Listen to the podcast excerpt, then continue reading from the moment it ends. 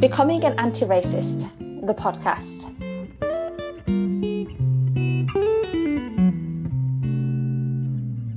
Hi everyone, I'm your host, Dr. Mina Abdi, and in this episode, I am joined by Pran Patel, who is a former school leader with 17 years' experience in education and is a founder of decolonizethecurriculum.com. Pran has a book coming out in the next few months around becoming the anti racist educator and is a prolific tweeter, just as I am. So I'm really looking forward to having these conversations around what it means to decolonize the curriculum.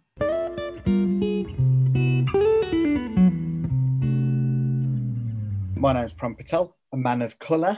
I describe as being brown and British. I've been in education for 17 years. I've been an, ed- uh, an anti racist, I'd say, since I was 18. Currently writing a book called The Anti Racist Educator, and I am the proud founder of a movement and a website called decolonizethecurriculum.com. Brilliant. And so, in this episode, we're really talking about what is decolonizing the curriculum and how does does that fit into the work around anti-racism in schools that we're trying to do. So, just to start us off with, we always talk about this term decolonizing, and it feels as though the term has been co-opted in a hmm. lot of spaces. What does it actually mean to decolonize the curriculum? I'd say it has been co-opted. I think decolonize has been it's it's been co-opted maliciously and surreptitiously into diversity. And diversity is important and is representation. However, that is not decolonization. Decolonization, for me at least, is about moving the way our brains function from the way they've been trained to by society. By that, mm. I mean the structures around us have taught us through a technology of whiteness, and that's a quote from um, Alana Lentin, a technology that we should act in a way. The structures of success looks like this. Mm. Academia, knowledge looks like this. We accept things from this source when they come in this uh, fashion. Um, yeah, it's invisible. Yes, it's surreptitious and Machiavellian, but the damage is absolutely plain to see and we see that in wages uh, wages we see that in property we see that in in status and power um, we can see that in in mental illness. I, mm. I can go on forever. Yeah absolutely. So when we're talking about the curriculum we're not just talking about the text. We're talking about how that text came to be. 100% you can't separate you can't separate any of anything, any knowledge from where the knowledge came from. And that this, I mean, talking about Karen uh, Barad, who talks about you can't separate machine from result. Mm. And we're all products of a machine which which is set on a setting of, of, of white supremacy. And so everything which is a product of that machine, which is society, will uh, propagate the same narrative. So you said a word that some people would find triggering, particularly when we're talking about decolonizing the curriculum, and that is the term white supremacy. Mm-hmm. Why is it important to name that when we're doing this work? What is white supremacy? Again, for me, um, I think white supremacy is anything which denigrates disproportionately the lives of people of color. I, I use the word white supremacy over uh, racism because there's a fallacy which exists that racism is to do with the color of a person's skin or the melanin in our epithelials. It's absolutely not. It's to do with power. So, so there is a fallacy and a, a misconception that that a person of color can be racist to white people. It just doesn't work like that because racism is systemic, it's pervasive, uh, and as people of color cannot systemically be racist. And I'm doing speech marks. I realize this is a mm-hmm. podcast. Um, to white people. Racism is a one-way street. So, and it and power flows from white people to uh, down towards people of color. I mean, the example I normally say is, as a former assistant head in a secondary school, if I was to say I hate white people, I don't. But if I was to say I hate white people, and that's it, I'm not hiring any more white people ever again, then a white person applying at my organization would be discriminated against they would be disadvantaged. However, what happens tomorrow? They apply for another role somewhere else, which mm. in which they don't get the disadvantage, they get an advantage. So there is a systemic issue there where if you're a person of color, you're much more likely to disadvantage. If you're a uh, if you have a Muslim sounding name, you have to apply for 80% more jobs in the UK. I could just go on and on and on and on. So yeah, so I use white supremacy quite openly. Equally, uh, Dr. Kendi, Ibram Kendi says that racism has to be brought into the light. You have to name it constantly, yeah. call it out constantly, because if we don't know it exists, we're never going to be able to change the ways that we're all indoctrinated in. Absolutely. I, think it's really important to be humble about this. Um, recently, I think on social media, a person called Di Leedham called me out on using indigenous. I use the word indigenous, but I didn't mm. capitalize the I. Mm. Um, and genuinely, it was it was a typo. I didn't even think about it. But why didn't I think about it? Mm. Why don't the indigenous peoples or the First Nations that I was talking about deserve their right to be a proper noun or a noun? What what happened in that system? And it's about embracing that fact that we make mistakes and we're all mm. product of white supremacy. But if if that person had it have, have been brave enough to call me out i wouldn't i wouldn't even begin to even know to i need to dismantle that structure or the construct in my head. Yeah absolutely. And, and just thinking about racism and, and white supremacy working hand in hand because ultimately what racism is is that structure that upholds hierarchy and power exactly mm-hmm. as he said. And the top of that hierarchy is whiteness and so, constantly, when we're doing this work around decolonization, when we're doing this work around anti racism, what we're trying to do is disrupt and dismantle that hierarchy that has been placed on there, that, that notion of truth, um, what it, the way that things should be, the way that things have been presented to be. And it's a real cognitive challenge for everybody because whiteness is not situated within white bodies. And I think that's one of the biggest challenges that we have when we're doing anti-racism work and decolonial work is we tend to see it as this is a white person's problem because it's situated within the white body, but we've all been socialized within the system. Absolutely. And I think there's a legacy across the board. And it is survival when we think it through. Because we're socialized to survive, as, as my parents and them before them who came over. I remember there, uh, my grandfather saying to me, We're guests in this country. Mm and that that mentality was through survival because his generation were likely to be beaten on the streets mm-hmm. the yeah. same with my father's generation if i'm completely honest so survival is learning english to a state picking up an accent not saying the truth wearing clothes which are more likely or fit in more because in those generations what would have happened is physical violence Mm. In our generation, and, and I'm making a bit of an assertion there, I'm sure you're much younger than me. No. but in our generation, the violence is still is still impactful, but it comes across. It's not as physical as it used to be, but does it still cause this uh, the same damage? I'd absolutely say it would. Uh, and an example of that would be, and I always talk about belonging and culture as being interlinked Mm. Do, does your organization have a culture where a person has to leave part of their being outside of the door to be accepted? Mm. Because how much of that have to leave outside the door shows you what your structure is absolutely like. Would I go to um, all of the schools I've worked in in a traditional kurta pyjama? Um, absolutely not, mm. because I know what would have happened, and not would have been what would have been said, what would have been ha- what would have happened because the culture was this is what success looks like. Yeah. This is not what success looks like. And as a person of color, we all know you don't put you don't put yourself at a disadvantage because we're already at a disadvantage.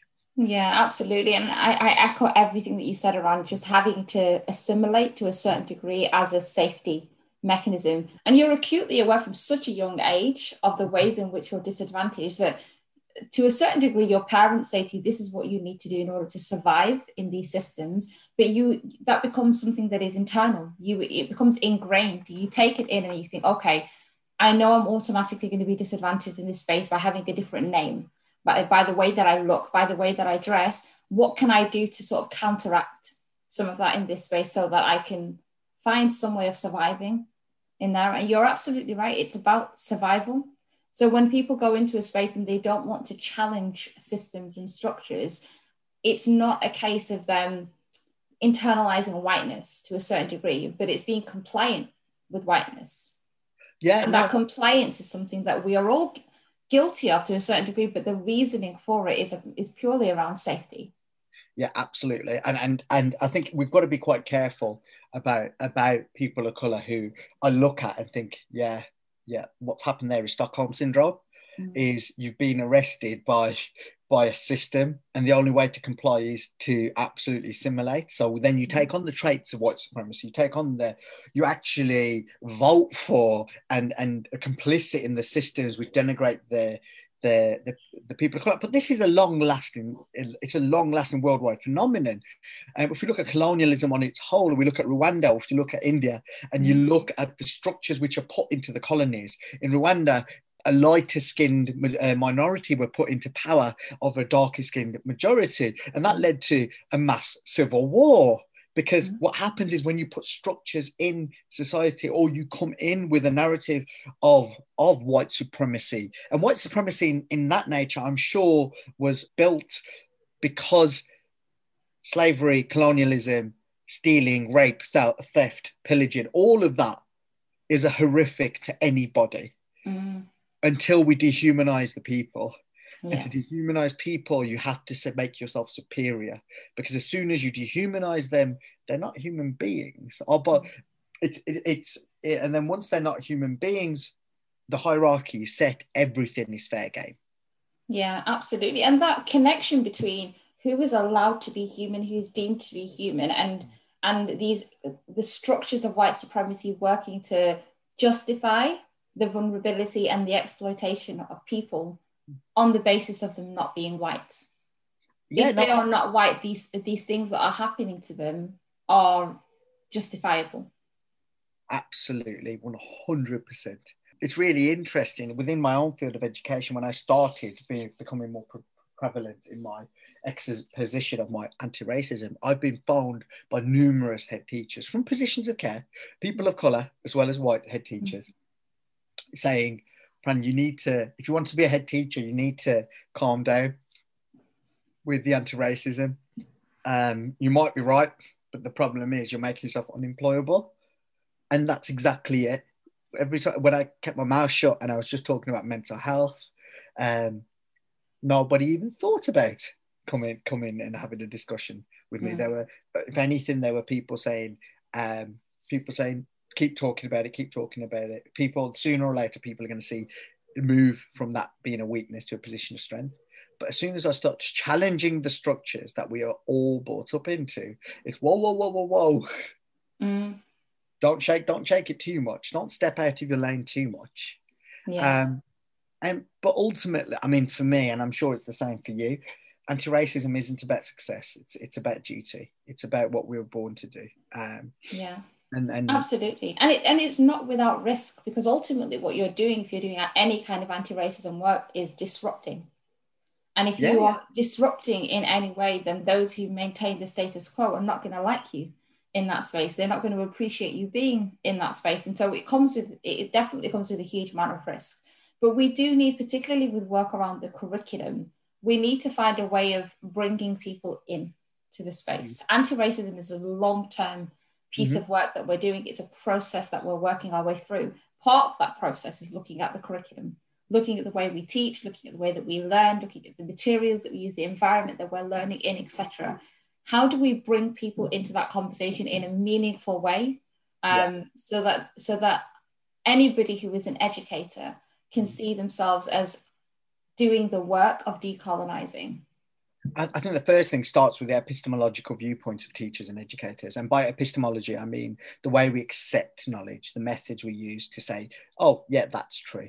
Um, in a lot of my work, I think I think we've been socialized to believe that knowledge supersedes everything, and that I, by that I mean this term of research. I think we've all been indoctrinated, I should say, to accept positivism over any other form of ontology. Mm-hmm. Now, by positivism, I mean there's a right answer and there's a wrong answer. There's a, an objective truth. And as a physics grad, I can tell you, I was absolutely one of these people. Give me the research, show me the research, and pick holes in them. But it's interesting when I was a physics grad reading as a 21, 22 year old, I would always look for research and pick holes in things I didn't agree with. So when you take a stance like that, what ends up happening is uh, your ideology informs your, the research and the knowledge you intake. When in reality, it should be the other way around. The things you read should inform your ideology and mm. and that's the big movement you move from things being correct and having an objective truth to having a post positivistic or a subjective lens where there is no objective truth there mm. it, it, the truth in its sense exists in in the minds and the perceptions of the people who experience them so that's the first thing to move away from the idea of of the way we accept knowledge um I mean, I've been thinking lots and lots about the epistemic structures and the way we accept knowledge recently. About what are the different the different ways and attributes that we're more likely to accept knowledge. Mm. I mean, for me, I make a real effort, a real, real effort to include women of color in my reading. Does that mean that in the book I'm writing, has no white men in it? Absolutely not. Does it mean that I reject any knowledge by anyone else? No, absolutely it doesn't. Mainly because the canon is mainly made of white men because of the subjection of women, and mm. especially of women of color. What I'm, I'm saying there is you have to open your mind. You have to first be open to let's look at my network. Mm. Let's look at my personal network. Let's look at my work network. Let's look at my wider network. Let's look at my academic net- network. Let's look at my reading list. Mm. And then what, what are the trends that come out? And even as a man of color, whiteness is prevalent within my own, and, and an anti racist. I've been in this space for, for two decades. Um, through that time, it's still prevalent in my networks. It's still prevalent in my reading, but that's okay. I'm working to undo those structures.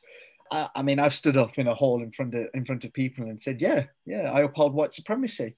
Of course, I do. I've been socialized in a in a culture which which shows me that white male talks with a uh, with a, a normal. Look at that already, mm-hmm. a microaggression in there with an anglicized accent, with no immigration status, heteronormative. go on and on and on. Is, is are superior because they're the people in success. So of course, of course, we all uphold our systems, but those systems. But the aim here is obviously to bring it down to what we accept and to break that down. So that's the first step. And the next thing is to, to recognize that everything that we do in a school or an education body is colonized from, from attendance, data, behavior, assessment, uh, literally everything, everything you can think of. Mm. HR across the boards has a lens has a racialized lens within it. Yeah, I completely, I, I completely agree. It's unpacking everything that is occurring in that space and and seeing that as the curriculum. That is what we are learning within, and, and that is a space that we're learning within. There is a question that keeps reoccurring that I I haven't I have a response to, but I would love to hear what your response to yeah, is. Yeah. And this is where very many people who do work around decolonization ask the question of first of all, is it possible to decolonize the education system? And secondly, is it decolonization if the system that you're working within is within the heart of the colony? Because if we're talking about empire and if we're talking about colonialism, Brit- Britain is the heart of the colony. So is it possible to decolonize anything within the British context? And also, if within education specifically, is that something that is achievable? What are your thoughts? I, th- I think it's very difficult because, again, we the colonialized view and racism is like oxygen. It's like toxic air. We it, we breathe it all of the time, and I think. I mean, I try and stay away from from that sort of question mainly because it becomes defeatist. What we should do is recognise the air exists first and foremost. I mean, there is a moral duty to, to exist. But even that, from an academic lens, as an educator, I need to exist. I need to recognize the existence of, of racist structures mm-hmm. to educate properly. Yeah. And what we need to understand, I think, is I mean, going back to the question you asked before, how do we bring people in? Racism actually holds us all back in one form or another. Even mm. white people who are endowed with the privileges of whiteness are held back by racism to a certain extent. Expand on that a little bit more. First and foremost, is the economic argument that the ethnicity pay gap costs our country an absolute fortune mm-hmm. um, through the economy. Equally, I've I've seen and coached and mentored hundreds of, of people of color who are being held back due to the protected characteristics they possess. The talent we lose and continuously lose through the system because of racism can't be good for any part of any part of the system. Mm-hmm. system. Talking about white people, I think whiteness is, is, is interesting because do we really think that white people are free under a colonialized system? I don't think they are. Yeah. I think we're all in we're all in the same cage. Everybody loses because what happens is you're in you're put into a cage and the same system of this is what success looks like. Yes, you have the mm. advantages, but you're still put on that same path and the same journey to, to where you measure your metric of success against. So everybody loses. I say we, people of color mm. lose more, but I think everyone loses in, in that same system. Yeah, absolutely. And that's that Freirean logic. You can't have these these binaries of the oppressed and the oppressor without there being damage to both. So I, I, yeah, I, I, completely agree with you. And just going back and going back to the question about whether or not decolonization is possible, my immediate response to people is there has to be possibility for it yeah. because as Ibrahim Kendi has told us beautifully in his book, um, you can't do anti-racism work without hope there has to be hopefulness in, in this work that we can move forward with it, but it's a journey. It's a process that we have to go through. Are we ever going to reach the point where we have absolute decoloniality? I'm not sure. But are we trying to get to that absolute point immediately? No, we're trying to strive towards it. It's something that we're working towards. It's an aspiration. And I think if we're working towards it and we're going through that journey, then we're, we're heading in the right direction at least. Yeah, yeah, absolutely. I, I agree with that. Heading in the right direction. I think decolonization is often seen. I mean, I see decolonization as living in the mind and the psyche of, of people. If if we can sit and get people to accept knowledge is not in their in through their lens of whiteness. I'm not talking about white people, I'm talking about everyone. That for me is decolonization because if we can start there then the rest falls into place because then we see, we have a more of an appreciation for the, the authentic truth. Mm. and and I say truth again with with speech marks and authentic in speech marks actually. Mm. um, and that should leak out into society through through obviously their cognitive processes. Yeah absolutely. And just returning as well to back to the point we made at the very beginning around the term being co-opted what are some of the ways in which you think the term decolonization and decolonizing the curriculum has been co-opted? Absolutely. I think diversity, I think lots of people after last summer and yeah, the murder of George Floyd mm-hmm. uh, on the streets sparked a movement. And at the time I was inundated with emails, people asking me for, for books by authors of color and books by of, of characters of color. That's not decolonization that's diversity and representation is important but we still have the problem of the damage which lies within the power structures of that, that the literature that they were they were asking for and mm. and this is obviously you, we can apply this to every sector of education but an example would be to kill a mockingbird 2012 was all but removed from the english literature curriculum by michael gove's reforms mm. Mm. and at the time I had conversations with anti-racist teachers at the time saying, "Oh, Gove's removing all all people of color from the from the curriculum." What uh, and To Kill a Mockingbird is an anti-racist book, and I remember thinking, "Is To Kill a Mockingbird an anti-racist book?" Mm really? Because when we break that down let's look at the tropes that exist within the book. Yes there's people of color in in the book so it would fulfill the the quota system of of having uh, brown and black bodies in the literature and media. But in the book the first thing is the book is narrated from the view of scout who's atticus's young daughter mm-hmm. a white girl. So all the fears and anxieties are around white people. So it centers on white people's feelings. Mm-hmm. next a black man is accused of an aggressive crime. Now, that's not a trope, is it? Now that's mm. sarcasm. Uh, an angry, dangerous black man. Then we have a white woman cries, a black man dies, mm. which is again an, um, an adage which is which we know has been completely and utterly prevalent through society. If anyone's sitting there thinking, "What's Pran talking about?" Google Emmett Till, please. Mm and and see the atrocities that have happened in our world and continue to happen in our world. Then we look at the book. The black man doesn't speak through the book. Yeah. Just doesn't have a voice through the book.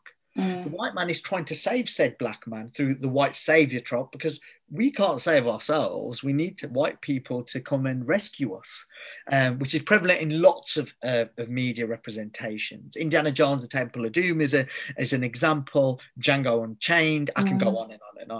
Um, yeah. Because we need a white savior narrative. The white man actually fails in saving said black man. Black man is murdered, Mm. but it's okay because because the white man has won the respect of his community. Mm. Now, those narratives are vastly damaging. Vastly, vastly damaging. And they're not damaging because teachers are sitting there um, waving KKK flags and Mm. wearing hoods. They're damaging because those narratives exist which say, this is your role, this is your place. And Yeah. they're damaging not just to people of color, but to white pupils. I mean, Yeah. if you if you head over to my TEDx talk, I talk about my journey started on my first day at university when I was asked by a white counterpart, "What have the Indians done for to add to the sum of human knowledge?" And I didn't have an answer for him. I didn't have an answer for him Mm. at all. And what I realized that day is, yes, I felt inferior. I literally shrunk back in myself. But through no fault of his own, my white counterpart that day had gained a sense of superiority Mm. Through absolutely no fault of his own. Absolutely. 18 years of both, both being in the same curriculum system Mm. and then the same education system. So, yeah. And that's a really, really powerful way of just getting across that when we are talking about decolonizing the curriculum, we're talking about what knowledge is being legitimized within the space. It goes so much further than representation. If we're bringing in a diversity in terms of more Black authors into the space, what narratives are we including in that? What are the knowledges that are being perpetuated through those inclusions? Looking at Of Mice and Men and the conversations that are happening nationally around whether or not teachers should use the N word, whether how they should engage with that word, etc. That there's a bigger question here of why have you got a text where the only black in, person in that text is being spoken about in such a derogatory Mm. way when this is a text that is used within schools to, to highlight some of these key issues. There are so many other derogatory terms that are used within that book as well that aren't given as mm. much consideration to schools because they realize how problematic that word is. But yet mm. there's conversations around the word rather than conversations about whether or not that book should even be removed from the space. Absolutely. Othello, it, it- Othello goes in, is exactly the same, where it's almost assumed that these are these are canons of knowledge that need to be in the curriculum, and the question is, how do we engage with them, as opposed to Mm. we have so much literature out there, Yep, yep, so much literature out there. Why are we not choosing literature that positively represents these Yeah. experiences, that authentically represents these experiences, rather than constantly perpetuating a white narrative of the black experience? Yeah, absolutely. I would say I'm not a fan of censoring anything, and the reason for that is is because as soon as you talk about uh, censorship, people people absolutely turn off. Equally, the realities of society from children in school, what ends up happening is they go into the world and are completely lost. I'm Mm. talking about students of color here. I mean, Crooks. Let's be completely honest. and To Kill a Mockingbird, Crooks in of Mice and Men, is is a black character, but it says quite clearly in the writing that he's the only person in in the story who owns books. How many times is he portrayed as being intelligent? He gets a barrage of, of, of racialized abuse. How many times do we is he taught as being resilient? Mm. And and th- again, those narratives are damaging. I've seen both books. I've seen To Kill a Mockingbird be taught from a, a much much more authentic lens. Why? Why is, is is Tom Robinson not allowed to speak at this point? What are his feelings? Why are black people of left of center on stage? Why why are white people in the center? Why oh, do we have this representation here? And that's what the decolonial truth is. It Mm. comes with the, crit- the critical lens of of sitting back and saying, um, what is what? And once you see, obviously you cannot unsee. Yeah. And, and and that is the absolute trick. I mean, my aim as an educator has always been to for my for my kids to have the the ability to say, sir, we've spent a month looking at this this homogeneous group of people Mm. does no one else exist in the world? And if they are challenging me in that manner, then I've done my job right. I mean, Freire says quite equally, it is it is uh, the duty of an educator not to be neutral. And I think yeah. ultimately there's this idea that we live in a neutralized uh, world, that mm. that any anti-racism work is divisive. We live in a divided community already. That that that premise of we are in a, a society which is fair and I'm trying to divide it. Well, no, no, no, no, no. That's because you don't see the divisions that already exist in pay, in mental health admissions, in, in police deaths, in the way we are prosecuted, in custodial sentences, in bullying in workplaces, on disciplinary. I can go on for literally mm ever. Um, and, and I think it's really, really important we move. So for me, decolonization it, it starts with educators opening their minds to a world that they've been they've been trained to ignore. Yeah, absolutely. And I completely agree with you that there is no, and Freire says this perfect, there is no such thing as an apolitical classroom. There isn't such mm. thing as that, that neutral space. Mm. I think where I would position a little bit of a challenge is that we when we're talking about decolonizing the curriculum, absolutely it's about looking at things through a more critical lens, asking the questions that aren't always asked, and thinking about how we can engage with the text that we have differently. But because the classroom is a political space, I think we should also be asking about the decisions we make as educators in how we select what is taught, because it is, it is always a choice, whether that comes from the educator themselves or from the school or from the trust that they are working within there is a choice in what we choose to engage with, and some texts are more harmful than they are opportunities to be critical. Yeah. And so I'm not I'm not an advocate for censorship either. I don't think we should be mm. censoring, but I do think that there are certain things that can't always be discussed effectively within the school space and some things that don't really belong in those 15 minute lessons that you have with students because what you can sometimes do is in the hope of opening up that criticality and um, offering an alternative lens to a particular piece of text, you may be opening up wounds or trauma for yeah. students that yeah. you can't contain in those 15 minutes and you can't support them to work through in those 15 minutes. And so it isn't always the place of the classroom to mm interrogate some of these issues. And I think as educators, we also need to feel empowered to make choices that take care of those who are in the classroom, as well as off, offering the, them the opportunity to ask those critical questions. I think care in the classroom and compassion in the classroom is a really important part of the anti-racism work that we have to do as well. Absolutely. I always say in any of the schools that I work with, I talk about do not bring up racism or anti racism work explicitly unless you have the structures of support within the staff and the student body to, mm-hmm. to support them. Because let's be honest, racism is trauma racialized trauma is real. And if you're bringing those up, you're opening a box. You're opening a box, and if you don't have the, the tools to to treat people, it, it's it's absolutely and completely and utterly problematic. Absolutely, absolutely. So we're thinking about decolonizing. We're thinking about anti-racism work. How does this look differently for educators based on their positionalities? So we and I and I've been having this conversation over the last few weeks with people around what does it mean to be a, an anti-racist person of color within the mm. education system? What does it mean to be a white anti-racist doing this work within the education system? And the, some of the responses are obvious responses, but I think it's worth interrogating a little bit more. Mm. But before that, let me just talk to you about the curriculum and the the problem with our system is high stakes accountability. As a former school leader, I understand absolutely. I mean, I was curriculum and standards, so I'm a results man. You don't get the results, that P8 figure dips. My head teacher might be gone in September. Mm-hmm. And we know what happens then. The senior leadership goes, and then whatever, and, and onwards and onwards. The problem here is there is this fallacy that we should mark, jump through mark scheme hoops to get kids best grades. That's an absolute fallacy. If you look at the work of Christine Counsell, um, she cites Hammond in a small study about history papers. She looked at history papers which were strong A grades and history papers which are fragile A grades.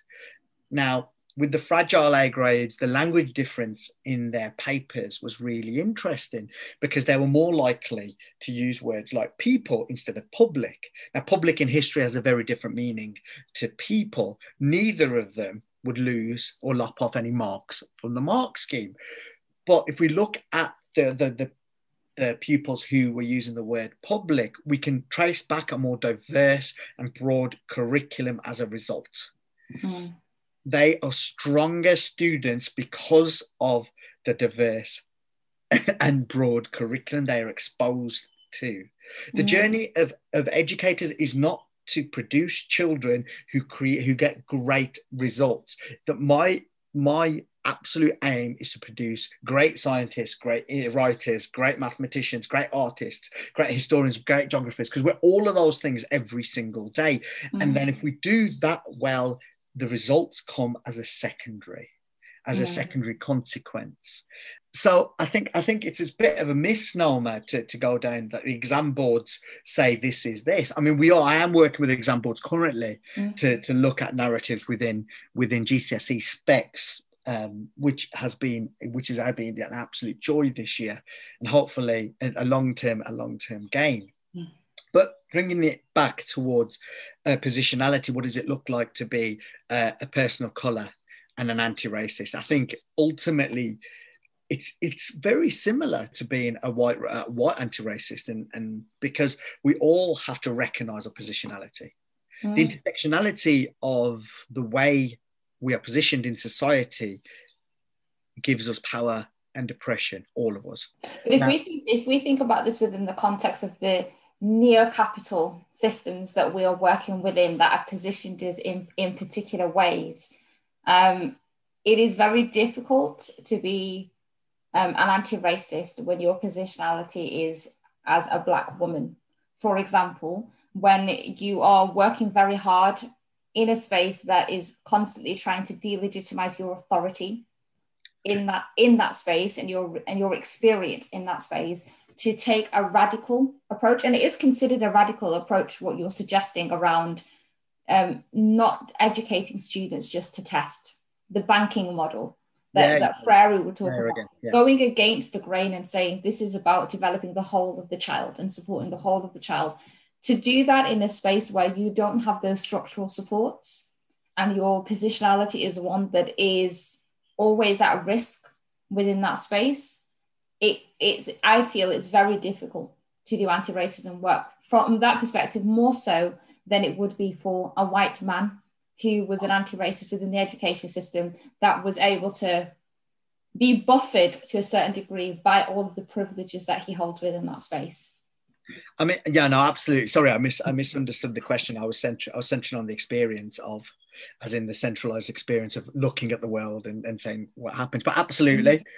And I mean, let's be honest. Yeah, it's a radical view. I want to make children better at, at, at learning instead of being able to pass a test, or as well as being able to pass a test. Radical.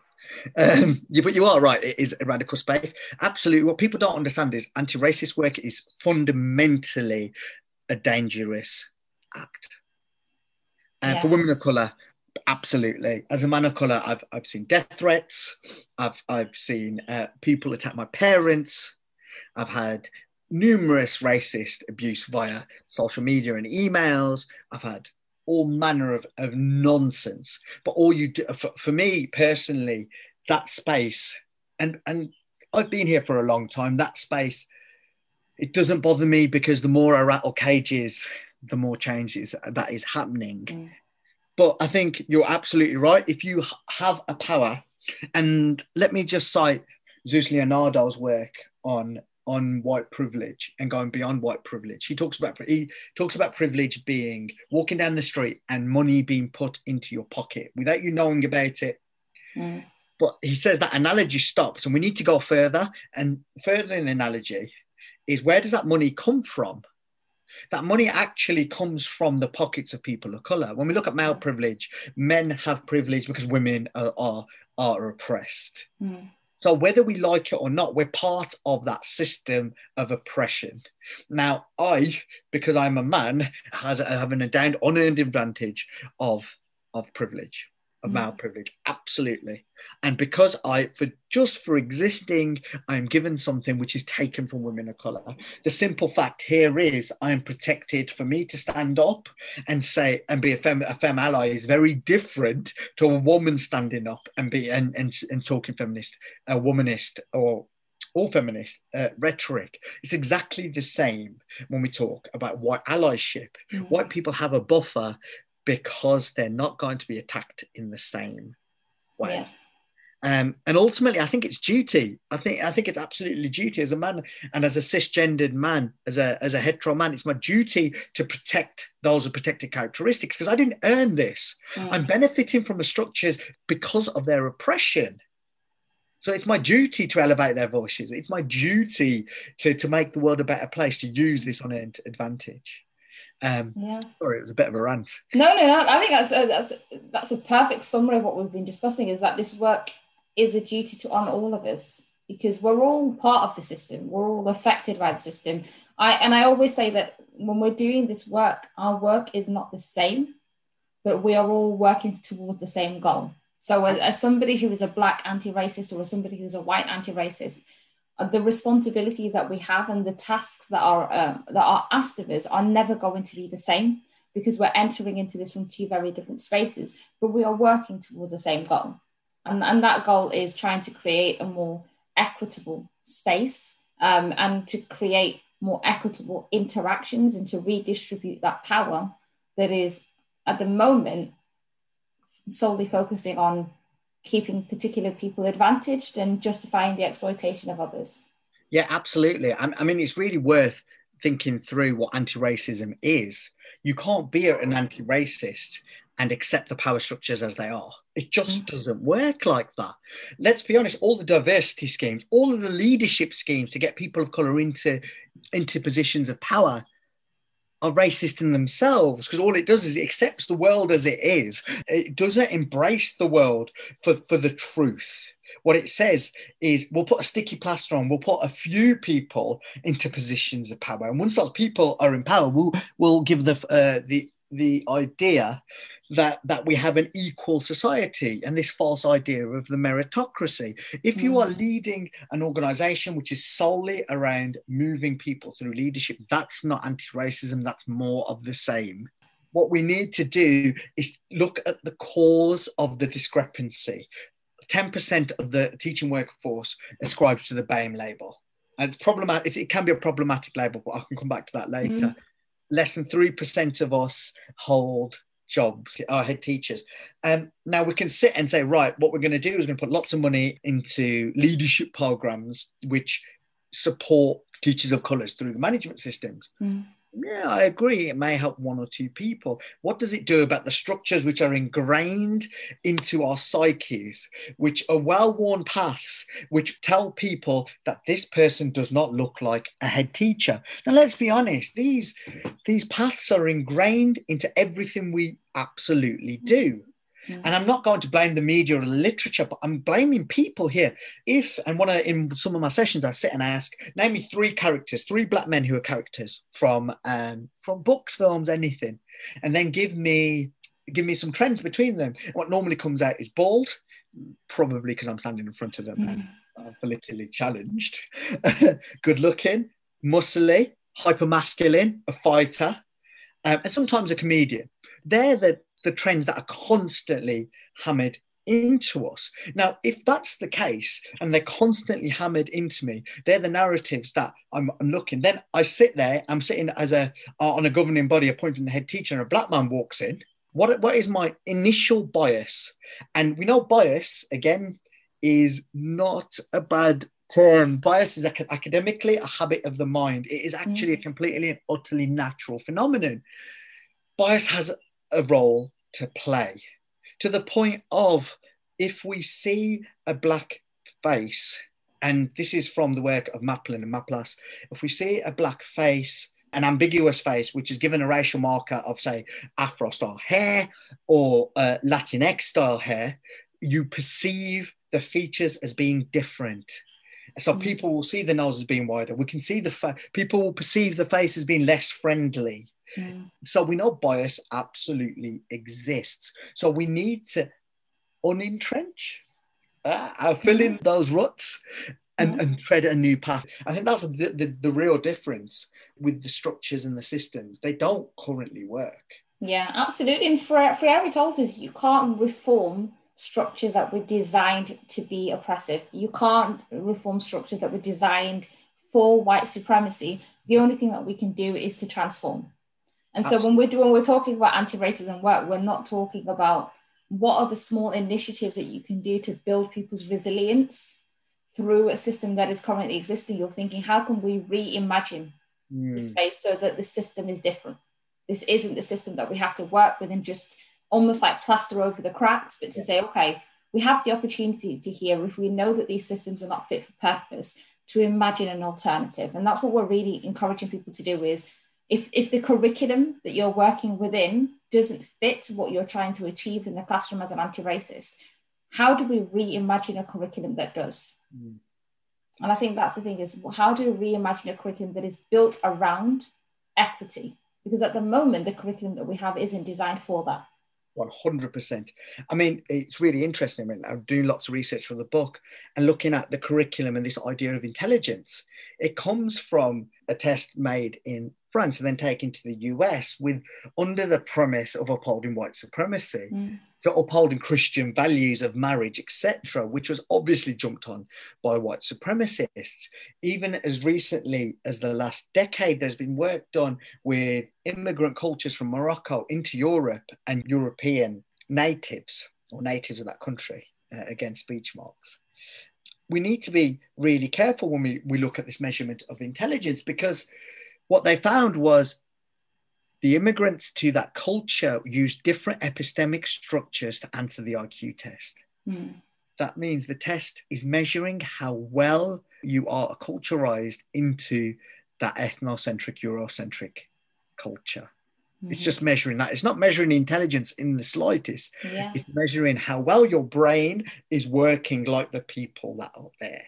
Now yeah. that's intelligence. And again, then if we if that's what the premise of all intelligence is looked at, how does that leak out into the world of the curriculum? It's mm. all based on a sort of flawed system, which was designed, like you said, to uphold white supremacy. Absolutely, and I think that that hits the nail on the head. Making sure that we're understanding what the origins of these of this curriculum is, and what we're asking of students, what we are deeming to be knowledge, and how we are creating those understandings of knowledge before we can do the work of then saying, so what do we do to make this different? what do we do to challenge some of these assumptions that exist? But if you don't know the foundations it's hard to do that. And we do we talk about this with every discipline whether you're from early years all the way through to higher education is the easiest way to start doing work around decolonizing the curriculum is to understand the history of your discipline. Because once you understand the history of your discipline you know what the foundations are that have built how the, the way in which the discipline has been constructed for students and for you as educators who are delivering it. Pran, we could talk all day and I've loved it so much. It's been wonderful. But just thank you so much for the wealth of knowledge and wisdom that you've shared with us today. Please let people know how they can reach you. Um, I know you're on social media. Let us know what your Twitter tag is. Uh, I'm at Mr. Pran Patel and the website's decolonizercurriculum.com. I could literally talk for hours on end. You know, you know that. Um, but the last thing I will say is this narrative of bad apples in any sector. It's not that we have bad apples. It's not even that the structures, which are the trees, which are wrong. It's the ground it was built upon and the, mm. the trees and the orchard are built in. It is toxic for everybody. It's now yeah. time we start digging up the ground and undoing the poisoning of that land.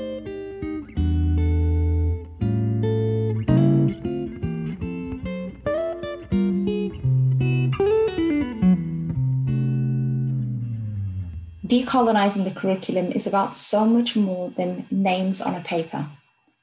Representation matters, and it's a huge part of the work that we're trying to do to diversify the educational spaces that we work within. But decolonization is about power. And when we're doing the work of decolonizing the curriculum, we're thinking about the ways in which we can disrupt power that has been established and has been embedded within our systems and structures. It's about thinking about the ways in which the world has been viewed, the ways in which knowledge has been created and legitimized in spaces, and the ways in which we have normalized the absence of other knowledges and other experiences. To do the work of questioning the curriculum, and to do the work of dismantling these dynamics of power is not only around decolonization and thinking about the ways in which we have constructed this colonial lens, it is an act of anti racism. You are disrupting those dynamics that actively work to advantage some and disadvantage others. Decolonizing the curriculum is an active process. It is about so much more than names on a paper. To do this work is to be an anti racist. Please listen to the words that we've said in this podcast and take on board these reflections. You've been listening to Becoming an Anti Racist, the podcast.